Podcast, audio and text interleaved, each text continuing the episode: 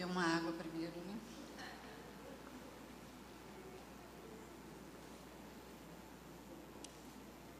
A paz, amados. Um dia abençoado para todos. Quantos sabe que dia é hoje, além de ser o dia de louvar e adorar o Senhor? É o dia da família. Hoje, quando eu despertei e vi, é o dia da família. Aí eu entendi o tema que Deus me deu há quase um mês atrás, e que só quinta-feira que ele foi decifrando né, o que, que ele queria falar. É, nós estamos vivendo um tempo em que a família tem sido muito desafiada, não é não? Um tempo muito difícil, muito difícil para criar filhos. E eu vi que isso não é uma coisa de agora. É uma coisa que vem lá desde o Éden. Lembram quem é que estava lá no jardim para destruir a família que Deus tinha criado? Ele criou o homem e a mulher, a imagem e semelhança dele, deu uma ordem para eles crescerem e multiplicarem, serem uma família. E ali espalharia haveria muitas famílias pela terra, né? Mas o diabo foi lá e ele destruiu aquela família. Né? O homem perdeu ali a conexão com Deus. Agora, por que, que o diabo tem tanta raiva da família? Tem tanta raiva de mim e de você? Primeiro, porque ele é um órfão, ele não tem família. Ele escolheu não ter família. Ele escolheu rebelar-se contra o seu Criador e não ter conexão com Ele. Então, ele não se sente feliz em ver famílias felizes, famílias conectadas com Deus. Não, ele não quer isso. E ele faz de tudo para destruir a família, através de várias situações. E às vezes a gente, mesmo sendo cristãos e sabendo que temos um Deus que é todo poderoso, que se importa com nós, é, conosco e que, e, e que dá uma importância e um valor tremendo à família, às vezes a gente pensa que os problemas que as nossas famílias estão vivendo não têm solução nem mesmo em Deus. E às vezes a gente opta por soluções que não são as que Deus gostaria que nós utilizássemos. Mas olha, nenhum de nós deve ficar impressionado com o que o diabo quer fazer. A agenda dele é essa: roubar, matar e destruir. Todo o tempo, desde sempre. Então nós não precisamos estar preocupados, nós precisamos é estar certos de que nós estamos ouvindo a voz do nosso Pai, que estamos seguindo os conselhos da Sua palavra. Né? Então, durante toda essa semana, nós estivemos né, num jejum, todos fizeram jejum? Amém? E os textos né, que nós lemos né, das bem-aventuranças, o texto de hoje, né, lá de Marcos 11. Então, são todos eles textos que nos dão estratégias para nós cuidarmos da nossa família do jeito de Deus, não é? Então, não vamos nos preocupar, nós vamos, é, não com o diabo, né, mas vamos nos preocupar com Deus e com a Sua palavra.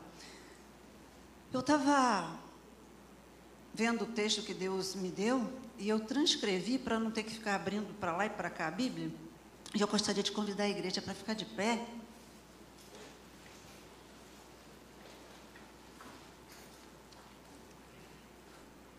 Eu, eu gostaria que fosse projetada o título, projetado o título da nossa mensagem que Deus nos deu, que fala sobre porque você é filho. Então, eu vou manter a minha Bíblia aqui do ladinho, se eu precisar usar, mas eu transcrevi para cá o texto que eu vou ler. São três textos. Gálatas 4, versículos de 6 a 7. Depois, Romanos 8, de 9 a 17. E Efésios 1, versículos de 4 a 6. O texto de Gálatas diz assim, e que foi ele o texto primeiro que Deus trouxe à minha mente, e é o que traz o título à mensagem. E porque vocês são filhos, Deus enviou o Espírito de seu Filho aos seus corações, o qual clama Abba, Pai. Assim, você já não é mais escravo, mas filho. E por ser filho, Deus também o tornou herdeiro. Entretanto, vocês não estão sob o domínio da carne, mas do Espírito, se de fato o Espírito de Deus habita em vocês. E se alguém não tem o Espírito de Cristo, não pertence a Cristo. Mas se Cristo está em vocês, o corpo está morto por causa do pecado, mas o Espírito está vivo por causa da justiça. E se o Espírito daquele que ressuscitou Jesus dentre os mortos habita em vocês, aquele que ressuscitou a Cristo dentre os mortos também dará vida a seus corpos mortais por meio do seu Espírito que habita em vocês. Portanto, irmãos, estejamos, estamos em dúvida. Portanto, irmãos, estamos em dívida. Vamos botar o óculos, né? Não para com a carne para vivermos sujeitos a ela. Pois se vocês viverem de acordo com a carne, morrerão. Mas se pelo Espírito fizerem morrer os atos do corpo, viverão. Porque todos os que são guiados pelo Espírito de Deus são filhos de Deus. Pois vocês não receberam um espírito que os escravize para novamente temer, mas receberam um espírito que os adota como filhos, por meio do qual clamamos Abba, Pai. O próprio Espírito testemunha ao nosso espírito que somos filhos de Deus. Se somos filhos, então somos herdeiros, herdeiros de Deus e co-herdeiros com Cristo. Se de fato participamos dos seus sofrimentos, para que também participemos da sua glória. O texto de Romanos, capítulo 8, versículos de 9 a 17. E agora o de Efésios, capítulo 1, de 4 a 6, que diz o seguinte: Deus nos escolheu para sermos santos e irrepreensíveis perante Ele, em amor, Deus nos predestinou para Ele, para a adoção de filhos, por meio de Jesus Cristo, segundo o beneplácito da Sua vontade. Amém? Deus, nós queremos te louvar e te bendizer pela Tua palavra. Senhor, aquilo que Tu já trouxeste ao meu coração, que possa ser liberado agora, Deus, ao coração de cada irmão aqui, Senhor. Que o Senhor fale profundamente conosco, Pai. Em nome de Jesus. Amém. Vamos nos assentar então. Eu estava vendo esse texto e porque você é filho, porque vocês são filhos, e dele veio, logo essa palavra foi que me deu o sentido de que seria esse o, te, o, o título. Eu fiquei pensando nos filhos que nós somos e nos pais que nós somos e que temos. E eu fiquei vendo que, na realidade, nós somos uma geração de filhos da época dos super-heróis. Eu cresci vendo o incrível Hulk, o Superman, o Homem-Aranha, que aliás anda por aí até hoje. Né? E eu fui pesquisar, porque eu já tinha ouvido falar alguma coisa, que eles tinham alguma coisa em comum. E eu fui pesquisar o que, que eles tinham em comum.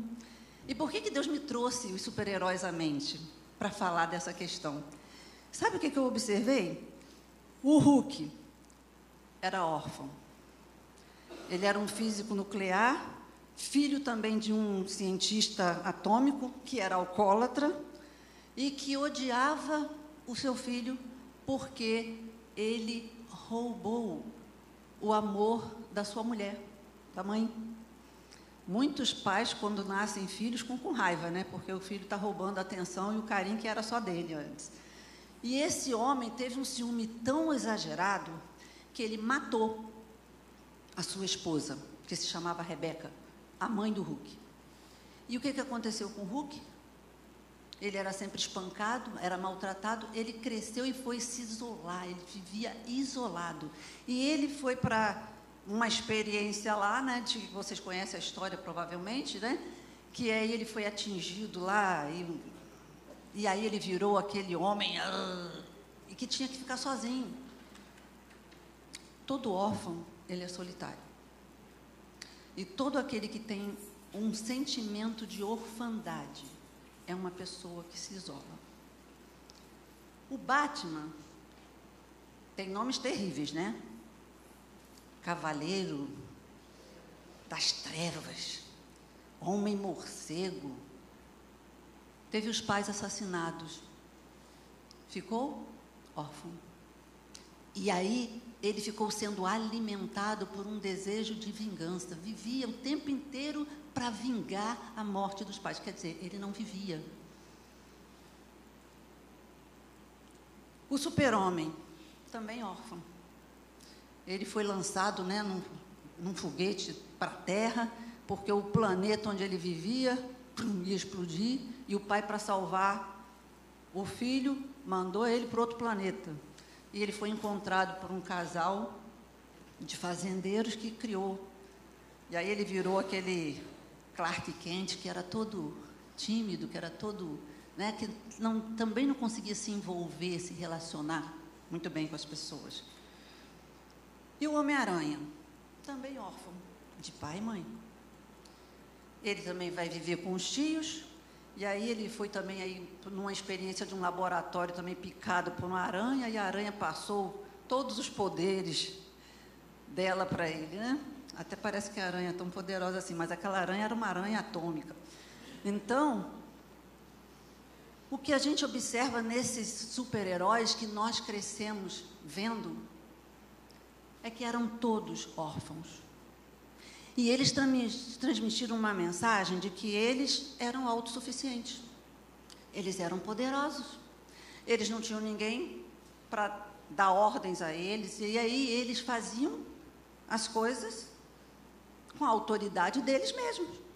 Então, olha, eu posso ter poder, fama, reconhecimento, sem ouvir ninguém e sem me sujeitar a ninguém. Eles não são sujeitos a ninguém, porque eles têm todos os poderes. Na hora que a coisa fica, ah, eles se transformam e vão resolver as coisas do jeito deles. E qual é a realidade que nós vivemos hoje? Que tipos de pais que foram desenvolvidos assistindo esses super-heróis? E eu achei maravilhoso quando Deus confirmou que ele queria falar sobre isso mesmo, quando a irmã aqui no louvor falou que ele era o nosso herói. O Senhor é o nosso herói. O resultado disso foi que os pais imaturos, nós temos hoje muitos pais imaturos, frustrados, egoístas, têm relacionamentos instáveis, dificuldade com a autoridade, e geram filhos inseguros também com dificuldade de reconhecer a autoridade, sem identidade e muitos órfãos de pais vivos. Eu conheço um rapaz e estive com ele ontem numa reunião de família, ele foi também convidado porque ele é sozinho. Os pais deixaram ele ainda adolescente morando sozinho e esse Hoje, um homem vai fazer 30 anos, mas age, pensa e faz as coisas mais loucas,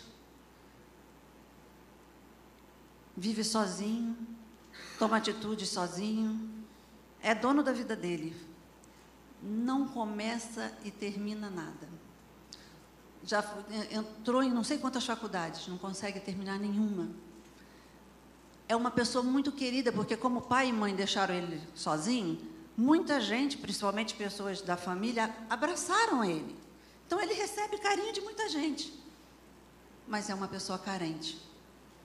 Porque, gente, não há carinho, não há afeto a serem substituídos pelo amor e pelo afeto, pelo abraço, pelo beijo do pai e da mãe. Você pode ser uma pessoa muito querida de todas, mas se você não teve o carinho, o abraço, o aconchego do seu pai da sua mãe, esses carinhos não são suficientes para você. Então, ele tem uma vida que a gente tem muita misericórdia dele. E eu fiquei vendo ontem, olhando a vida dele, eu falei: Senhor, faz todo sentido o que o Senhor quer falar com a tua igreja e o que o Senhor falou já comigo. Uma das mais significativas doutrinas bíblicas, gente, é a da paternidade de Deus. Por isso que Deus me levou a falar sobre por que vocês são filhos. Isso envolve a paternidade e a filiação. A Bíblia toda, embora no Antigo Testamento isso seja percebido muito de leve, mas no Novo Testamento isso é assim muito forte é a questão da paternidade de Deus. Desde a criação, Deus nos fez imagem e semelhança dele, colocou em nós o seu espírito. Ele tem todo o cuidado de cuidar de nós, porque a paternidade é um modelo de formação, é, é, é, é, o estilo de governo de Deus. Deus governa pela sua paternidade. Ele imprime em nós uma identidade, ele imprime em nós o seu caráter, ele imprime em nós as suas características, a sua imagem e a sua semelhança, porque esse é um papel do pai. O pai tem esse papel de é, dar identidade, de dar destino ao filho, de ser um exemplo, de ser um modelo, né, de fazer com que ele seja, que o filho seja a imagem e semelhança dele. E a vida cristã é uma vida justamente de vitória sobre a orfandade. Porque o inimigo tenta colocar em nossos corações de que Deus não se importa conosco, que pai é esse que deixa você passar por isso, por aquilo, por aquilo outro. O sentimento de orfandade é o pior sentimento que alguém pode ter. Eu eh, elenquei aqui algumas coisas que eu pude ver Engraçado que a palavra já estava pronta, mas quando eu ontem encontrei com este rapaz, Deus foi me falando de mais coisas e eu tive que acrescentar aqui o que Deus ia me mostrando. A orfandade, ela produz a falta de referencial. Já que os pais são modelos, né? E aí os filhos sem os pais, eles ficam sem objetivo, sem alvo, sem referência. O órfão, ele não tem destino, ele tem dificuldade de começar e de terminar as coisas, ele depende da opinião dos outros. A orfandade, ela pode produzir a falta de vida social. As pessoas são indisciplinadas. Eu estava vendo ontem a característica dele, como ele era indisciplinado, até para falar com as pessoas. É, porque a, a, a relação, os pais passam para nós também os nossos limites em relação ao outro não é? Você sabe a hora de falar, a hora de calar, você sabe é, respeitar a vez do outro. Ele não, não, conseguia fazer nada disso, né? Ele ultrapassava os limites. Então, o órfão ele é indisciplinado, é, é, ele tem dificuldade com a figura de autoridade, com regras. É, produz também a falta de afeto, que eu falei aqui, que por mais que você tenha carinho pela pessoa, ela não recebeu de pai e mãe, então aqueles carinhos para ela não são suficientes, né? Porque pai e mãe, eles são insubstituíveis, né? E a orfandade nos faz sentir sozinhos. A orfandade pode produzir a falta de sustento. Eu vi esse garoto muitas vezes é, sendo sustentado por outras pessoas, porque os pais, longe, não procuravam nem saber. Queriam que ele aprendesse a se virar. Mas olha só, tem idade para isso, né? Você precisa estar junto e mostrando o caminho para você deixar a pessoa se virar, né? Então, a orfandade ela faz as pessoas ficarem pessimistas. Vocês conhecem pessoas pessimistas? Só vê as coisas pelo pior lado? Todas as vezes, eu convivo com várias pessoas assim. No meu trabalho, eu passei quase 40 anos dentro de uma empresa onde eu convivia com todas essas situações aqui. Pessoas, quando você apresentava um projeto ou, ou, ou via alternativa, não, mas isso aí não vai dar certo. Ah, não, isso aí não sei. Pessimistas, só veem as coisas pelo pior lado.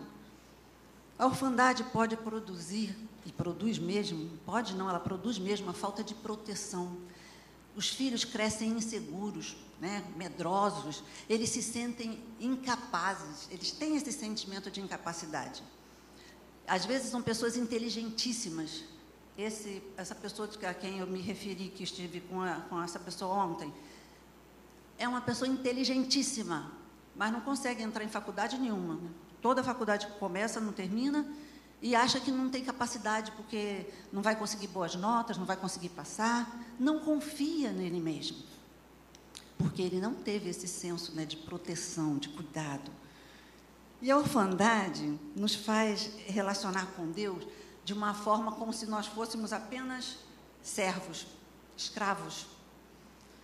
Às vezes, eu já passei em algumas igrejas, né, por motivo de morar no Rio, depois de ir para Niterói, eu, é, eu, a igreja que eu frequentava primeiro, ela era uma denominação e ela depois abraçou uma outra denominação e nós éramos assim pessoas que gostávamos muito desse pastor e nós fomos migrando para outra denominação. Eu nunca mudei da igreja, a igreja é que se mudou.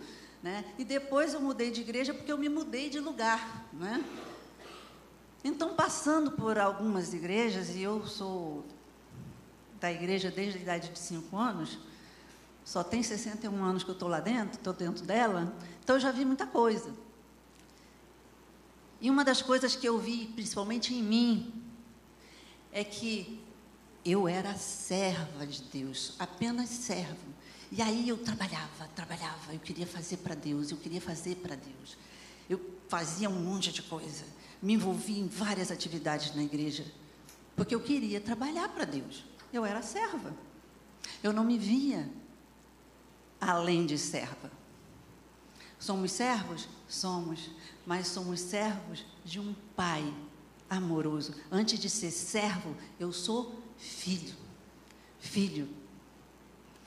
E aí, se você lembrar do filho pródigo, você vai ver que quando ele volta para casa, ele diz assim: Eu vou para a casa lá do meu pai e vou dizer para ele: Trata-me como um dos teus trabalhadores, dos teus servos. Porque ele já não se sentia mais filho. E aí o pai diz para ele: Não, meu filho, eu não posso tratar você assim. Deus restaurou o pai, né, que é a figura do próprio Deus, restaurou nele, colocou Adel, é, vestiu, deu a ele de novo a autoridade e integrou de novo ele à família. O que que o irmão mais velho sentiu? Raiva do pai estar tá fazendo aquilo. Por quê? Eu estou todo o tempo dentro da tua casa trabalhando e você nunca fez isso para mim, nunca deu uma festa para mim. O que, que o pai responde? Meu filho, você sempre esteve aqui, tudo aqui é seu. Mas ele trabalhava para o pai, ele não se sentia filho. Ele trabalhava para ter uma recompensa, ele trabalhava porque ele queria ser abençoado. Eu trabalhei a vida inteira para você e você nunca fez isso por mim. Tem muita gente dentro da igreja trabalhando para Deus.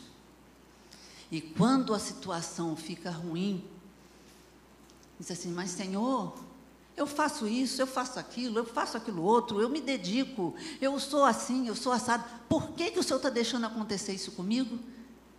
Porque não se sente filho é servo. E servo trabalha pela recompensa. Aquele que trabalha para Deus espera bênção de Deus. Aquele que é filho, que sabe que é filho e que tudo que é do Pai é dele, esse trabalha com Deus e não para Deus. Vem a diferença? Não é pesado o servo tem peso, porque é uma obrigação, e espera a recompensa. O filho não. Ele trabalha com o pai. E ele tem tudo que é do pai. Bom, é um problema que a gente tem com relação à paternidade e filiação, porque para o mundo todos somos filhos de Deus. Não é? Não é isso que vocês ouvem todo mundo falar? Não, nós somos filhos de Deus. Em termos de criação, sim, né? Porque Deus nos criou, somos todos feitura dele, então ele é o pai da criança, né? Então, nesse sentido, ele é pai. Mas a paternidade, sabe, aquele em que você tem o mesmo direito, aquele que você tem toda a liberdade, aquele que tem né, o aconchego, a Bíblia é muito clara. Lá em João 1, 12 diz o quê? Mas a todos quantos o receberam, deu-lhes o poder de se tornarem ou de serem feitos filhos de Deus. Então, nem todos são filhos de Deus no sentido da paternidade e da filiação que nós estamos falando aqui nessa manhã. Não estamos falando de criação, estamos falando de salvação também, porque quando você é filho, você está salvo. Porque é através de Jesus. O que, que Deus fez? Ele nos adotou na sua família através de Jesus, porque o homem tinha pecado, tinha se desligado de Deus, o salário do pecado é a morte, então Deus não poderia nos trazer, simplesmente passar um, uma borracha e deixar para lá, porque Ele é um Deus de justiça. Então, Ele ama, mas Ele é justo, e Ele não pode abrir mão da sua justiça. Então, Deus encontrou uma forma legal de nos trazer de volta para Ele, de nos colocar de novo na sua família. Antes de ser por mim e por você, foi por amor a Jesus, ao seu filho, que veio a esse mundo para nos levar de volta para casa, para nos reconciliar de novo com o Pai. Então, a doutrina da adoção, ela revela a grandiosidade do amor de Deus por nós. Primeiro, nós estávamos mortos nos nossos delitos e pecados. Aí ele veio e nos deu vida. Isso fala de regeneração. É a primeira etapa da salvação. Então, ele nos gerou de novo em Cristo. Depois, ele nos declarou justos. Sabe o que ele fez? Apagou os nossos pecados. Ele zerou. Aí, Paulo fala que aquele que está em Cristo, nova criatura é. As coisas velhas passaram e tudo se fez novo. Então, isso aí fala de justificação. Em Cristo nós somos justificados, tornados justos diante de Deus. E ele nos recebeu em sua família, nos adotou. A adoção é um meio legal que você pode trazer para dentro da família alguém como se fosse da própria família. Vai receber os mesmos direitos de quem nasceu originariamente naquela família. É, a adoção, ela, a gente leu aqui o texto de Efésios, e a gente viu que ela é uma bênção que ela é eterna, porque faz parte de um decreto de Deus. Isso significa que a base da adoção não está em nós. Deus não nos escolheu porque éramos santos, irrepreensíveis, merecedores de sermos seus filhos, éramos bonitinhos. Todos nós temos hoje noção do que é adoção, né? Porque a gente convive, ou, a gente conhece alguém que adotou, ou a gente conhece alguém que é adotado. E a gente, eu, eu tive uma amiga de trabalho que ela não podia ter filhos até adotar uma criança. E ela, quando foi adotar, ela queria, olha, eu quero que seja assim, que seja assado. Ela fez um, um retrato do filho que ela queria adotar.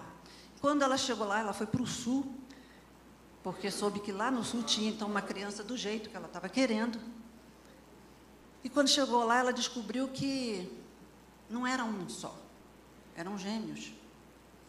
E aí, na instituição, falaram para você: olha, mas você pode levar um só. Não tem problema, você pode levar um só. Mesmo porque esse aqui é muito quietinho. E esse aqui é mais ativo, é mais o estilo que você está querendo. Ela olhou e falou assim: seria uma maldade muito grande eu separar dois irmãos. Esse aqui é exatamente do jeito que eu quero. Mas esse é irmão. Eu vou levar os dois.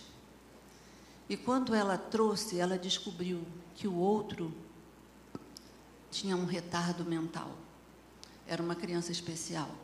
A instituição sabia, mas não disse. Só falou que você pode levar um só, esse aqui é mais quietinho. E ela tem um trabalho até hoje. Ele já é um homem, mas até hoje ela tem trabalho com aquela criança. Mas ela ama aquela criança, aquele homem, né? Hoje é um homem. E deu a ele todo o carinho, todo o afeto. Quer dizer, ela fez mais ou menos o que o próprio Deus fez conosco. A gente, quando quer adotar alguém, a gente faz isso, dá as características. Eu quero que seja assim, que seja assado, papapá. Né? Mas Deus não. Ele não nos olhou, não nos escolheu porque nós merecíamos. Não. Nós éramos dignos, era do inferno. Nós íamos morrer nos nossos pecados. Mas Ele amou o seu filho, enviou ao mundo, fez ele morrer por nossos pecados e nos adotou na sua família. E quais são os benefícios de sermos adotados por Deus? Bom, na, nas leis humanas, quando você adota uma criança, aquela criança ela passa a ter os mesmos direitos, né? ela recebe o seu nome, ela recebe todos os direitos como se fosse um filho. E a, a intenção de quem adota, eu já conheço várias pessoas que adotaram, é, é, que você possa transmitir algo de seu para aquela criança, que ela tenha características suas. Mas às vezes isso não é possível. Eu conheço um casal de senhores que adotou duas crianças, um menino e uma menina. Como eles eram pessoas bem aquinhoadas, eles deram boas formações a essas crianças como se fossem seus próprios filhos. E eles não, eles tinham filhos naturais, mas eles quiseram adotar crianças para ajudar, porque eles falavam assim: tem tanta criança abandonada no mundo, eu quero dar alguma coisa de boa para alguma criança. E adotou. Esses dois, esses dois filhos adotados, pensem numa tragédia de, de, de, de adoção.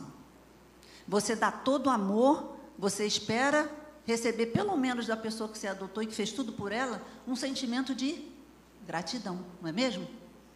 Pois um fez direito porque queria saber como podia tirar tudo do pai e da mãe sem deixar nem para os filhos que eram naturais. A outra, pense numa megera, só vivia querendo que aqueles pais morressem e eles fizeram tudo por eles. Eles não teriam um futuro, mas enfim, na adoção pode acontecer tudo, né? Pode acontecer esse sentimento de gratidão e dar tudo certo, e pode não acontecer, como no caso dessa família.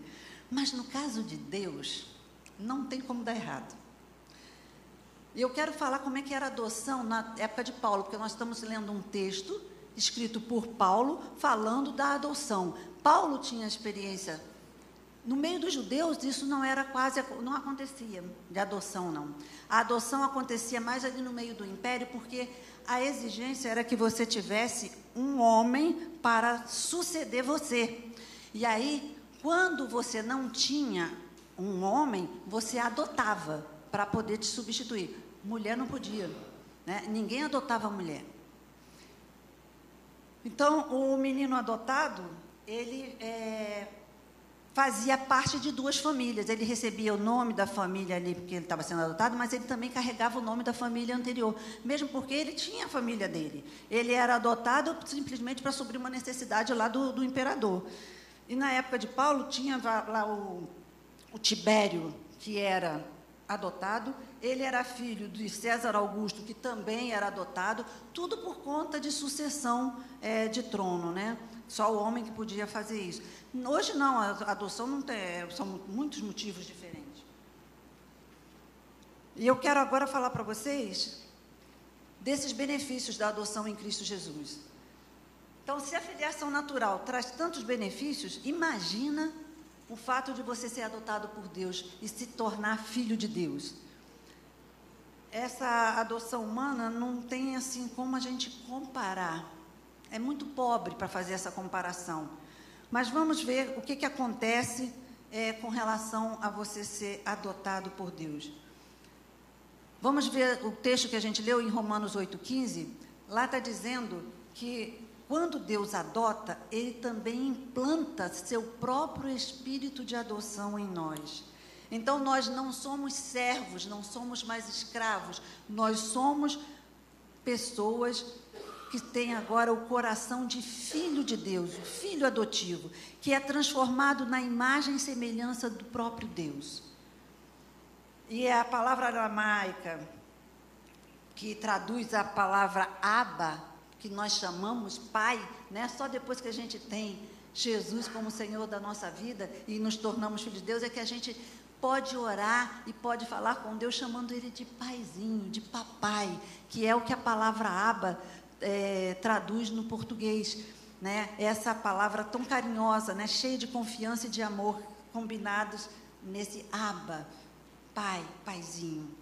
Então ele nos dá do seu espírito, ele coloca da característica dele em nós, aquilo que humanamente a gente não consegue fazer quando adota um, uma, uma criança, né? Nem sempre a gente consegue passar alguma característica nossa para ele ou para ela, mas Deus ele passa as características dele para nós quando nos dá do seu espírito. Ele nos faz ser guiados por esse Espírito, como está lá no versículo 14 de Romanos 8. E o próprio Espírito testifica com o nosso espírito de que nós somos filhos de Deus, no versículo 16.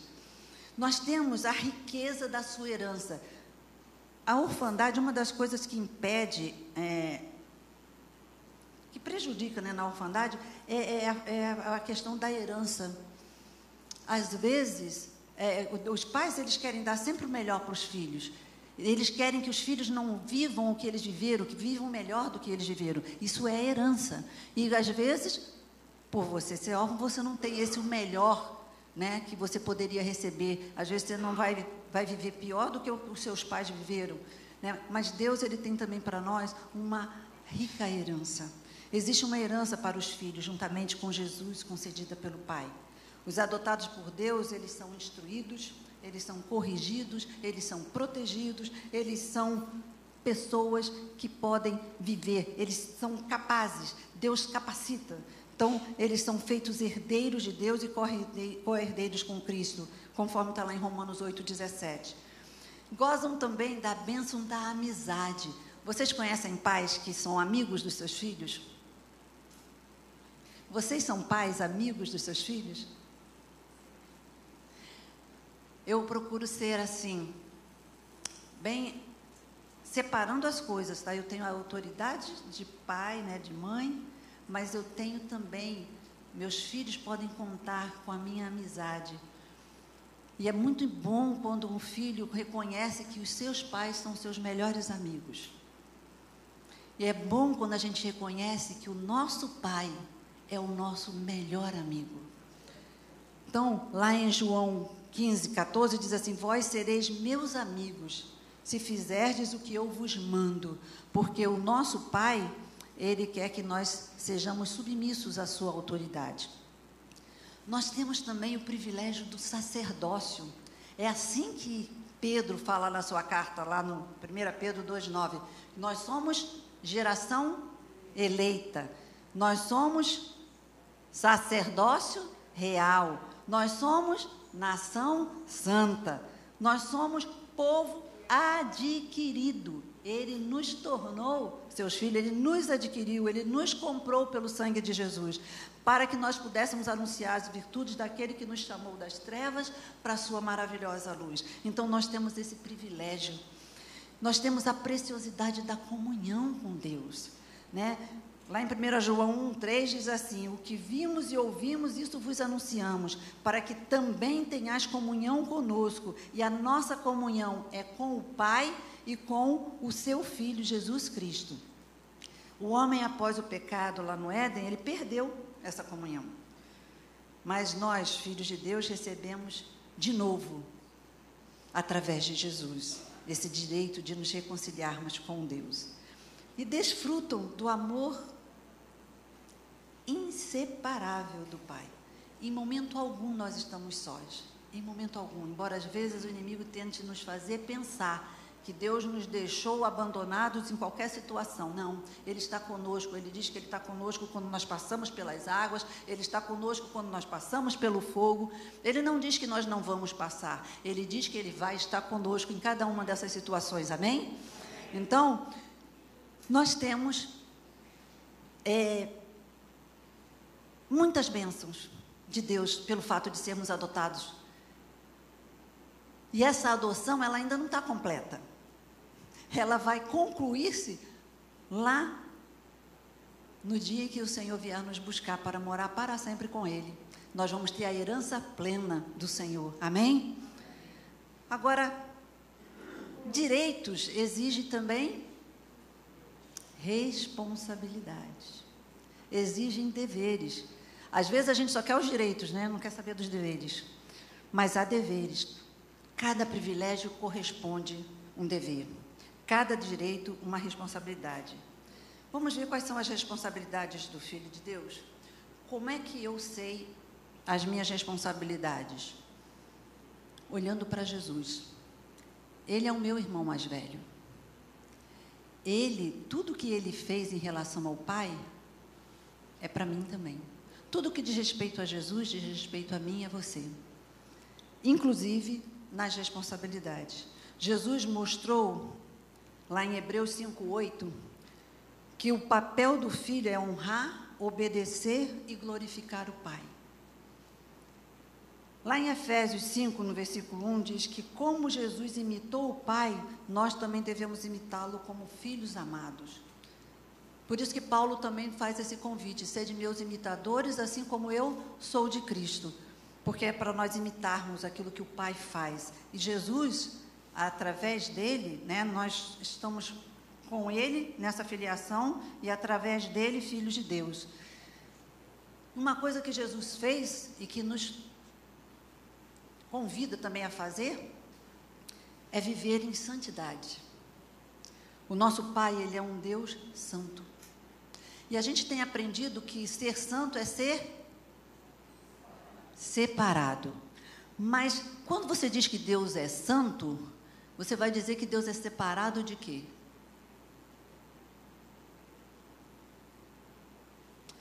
E aí, eu aprendi que a palavra santo tem um significado muito mais profundo do que o simples ser separado.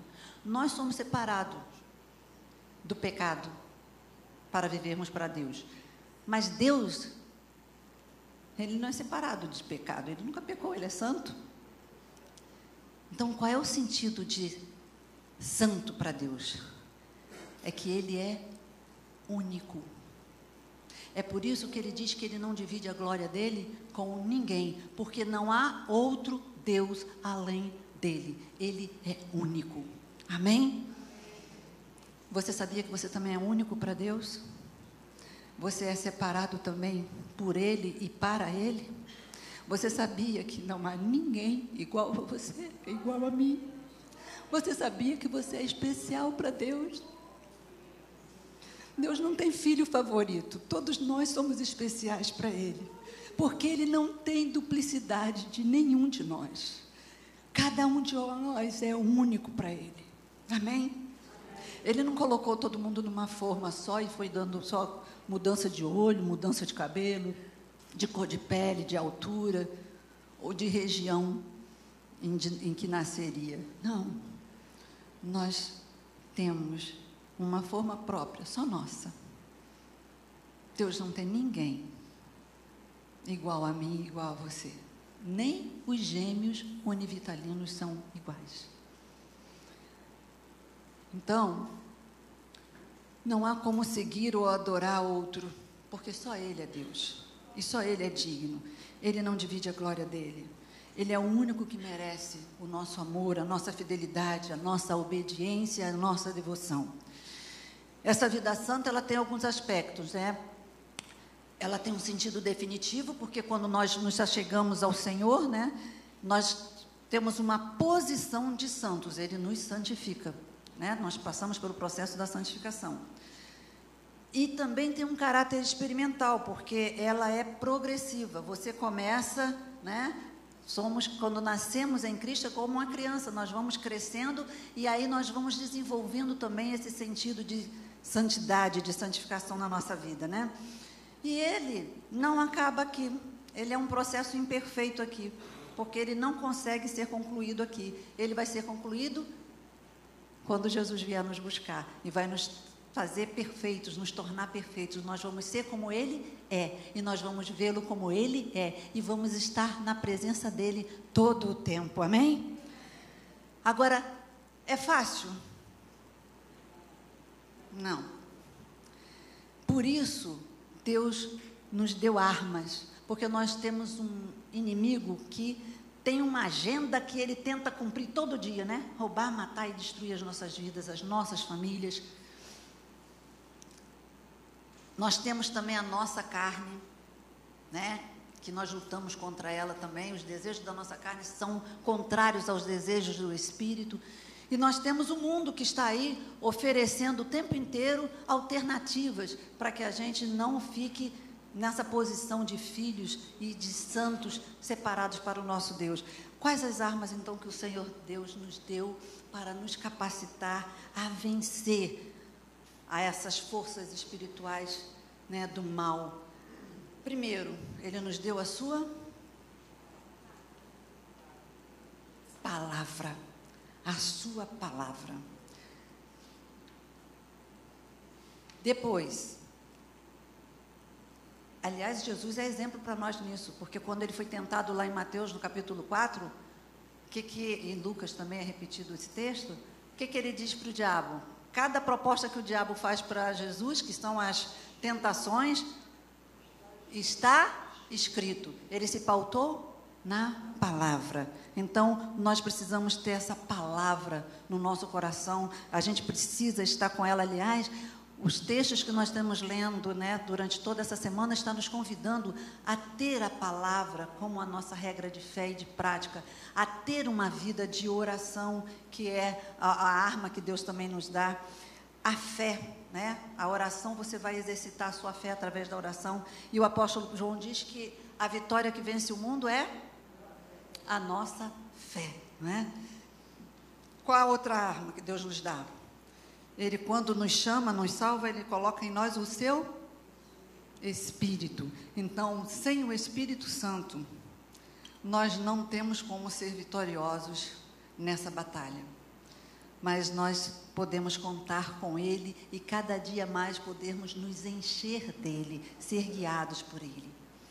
Então, eu não sei se é eu consegui, de alguma forma, passar a importância e as implicações do fato de nós sermos filhos de Deus, de termos o Senhor como nosso Pai, um Pai que é perfeito, que é amoroso, que é zeloso, que nos corrige porque nos ama, né? Todo pai corrige o filho que ama. E esse Deus nos dá um valor inestimável. Ele prova esse amor através de Jesus e através do seu Espírito que ele faz habitar em nós. Então nós devemos viver, gente, de acordo com esta filiação. Termos consciência de que realmente somos filhos e não apenas servos. E a gente saber que esse valor que Deus tem nos dado é muito grande e a gente não deve viver por menos. Você não deve deixar ninguém dizer que você é menos do que Deus diz que você é. Se alguém disser que você é feio, Deus me acha bonito, ele me fez assim. Amém? Então, se alguém disser, não, você não vai conseguir fazer isso, claro que eu consigo, porque o meu Pai me capacita, ele me deu a mente de Cristo, amém? Então, não deixe, sabe, o seu valor se perder como filho, como amado de Deus. Viva de acordo com esse valor, desse amor perfeito. O nosso alvo é nos assentarmos ao lado de Deus Pai, assim como o nosso irmão mais velho está. Ele está à direita do Pai e intercede por nós. Amém? Então, nessa manhã, talvez haja aqui pessoas que tenham se sentido em algum momento órfão. Talvez tenha pensado, poxa, às vezes eu venho para a igreja para cumprir compromisso. Às vezes eu trabalho na igreja porque trabalhando para Deus ou você merecedor das bênçãos de Deus? Às vezes você se sente sozinho, por mais que você esteja rodeado por pessoas. Às vezes você não se sinta amado, apesar de ser uma pessoa querida por tanta gente.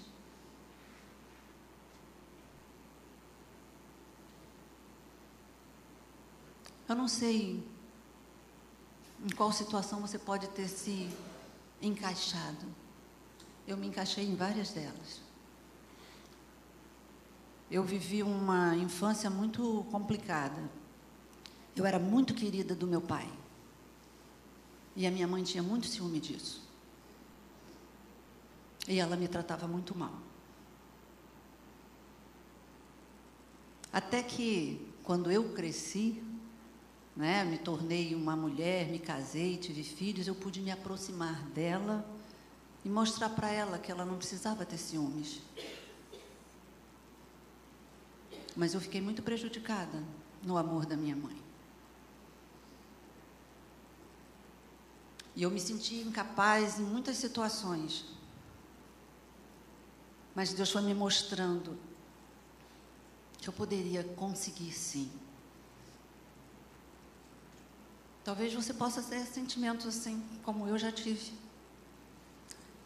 E nessa manhã, o Senhor está convidando cada um de nós à paternidade dele, ao amor zeloso dele, a esse valor que ele nos atribui e que às vezes a gente não se sente como tendo.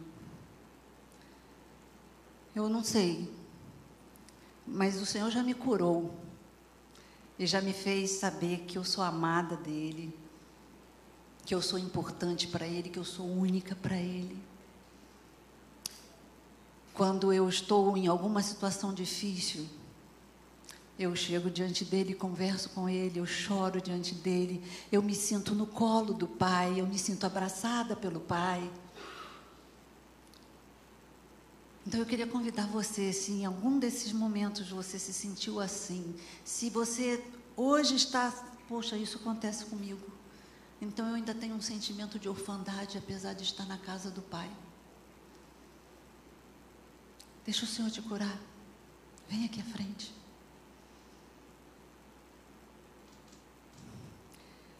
Eu queria pedir para colocar o louvor que nos convida a dar prioridade ao nosso Pai, enquanto Ele for prioridade na nossa vida.